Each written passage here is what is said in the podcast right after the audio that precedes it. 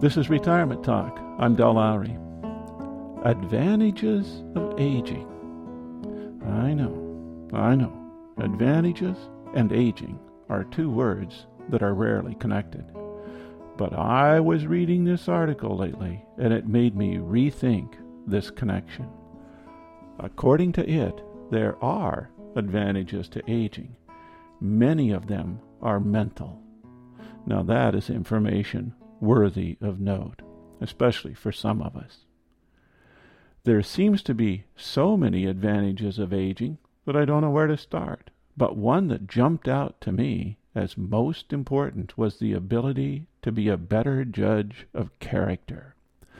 Thomas Hess, a professor of psychology at North Carolina State University, did an experiment which was designed to measure a person's emotional intelligence and ability to judge character. He found that an older person could better discard irrelevant information and hone in on those things that really make a difference. Experience has given them an ability to more correctly identify when a person would be a bum, dishonest, kind, or incompetent. Now, how important is that? I recall being a college sophomore and having a term paper due at the same time. We had a track meet in another state. At the last minute, this guy in a restaurant told me he would take my paper, proofread it, correct all spelling and grammatical errors, and have it ready for me the morning I was due back in town, the morning the paper was due. I took him up on it. My grade, an A over an F. An A for content, my research, and an F for his proofreading and correcting all grammatical and spelling errors. Oh, if I had just been a better judge of character. Few things are more important in life than being a good judge of character. I'm always astounded at how they seem to depend on our intuitive sense. I'm sure it is related to how they carry themselves, how they make eye contact, how they laugh, intonations and inflections in their speech, how they comb their hair, choose their clothing, body language, we used to call it. Attributes register at lightning speeds in our minds. The older you are, the more experience you have at recognizing and rating these minuscule indicators of whomever you're trying to assess. It means my parents may have been better judges of my friends when I was a youth than I was. It means we older folks need to retain our own assessment of people and not be so quick to pass this task on to our children or friends.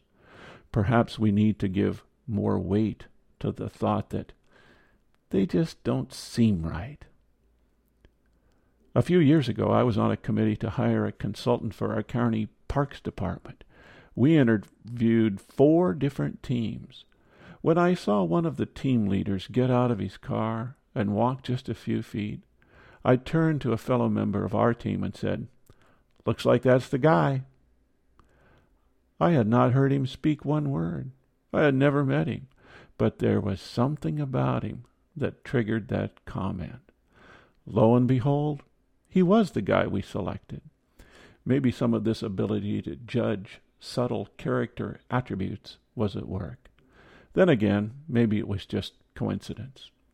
A popular book was written on this subject within the last few years entitled Blink, The Power of Thinking Without Thinking, by Malcolm Gladwell, who writes for The New Yorker.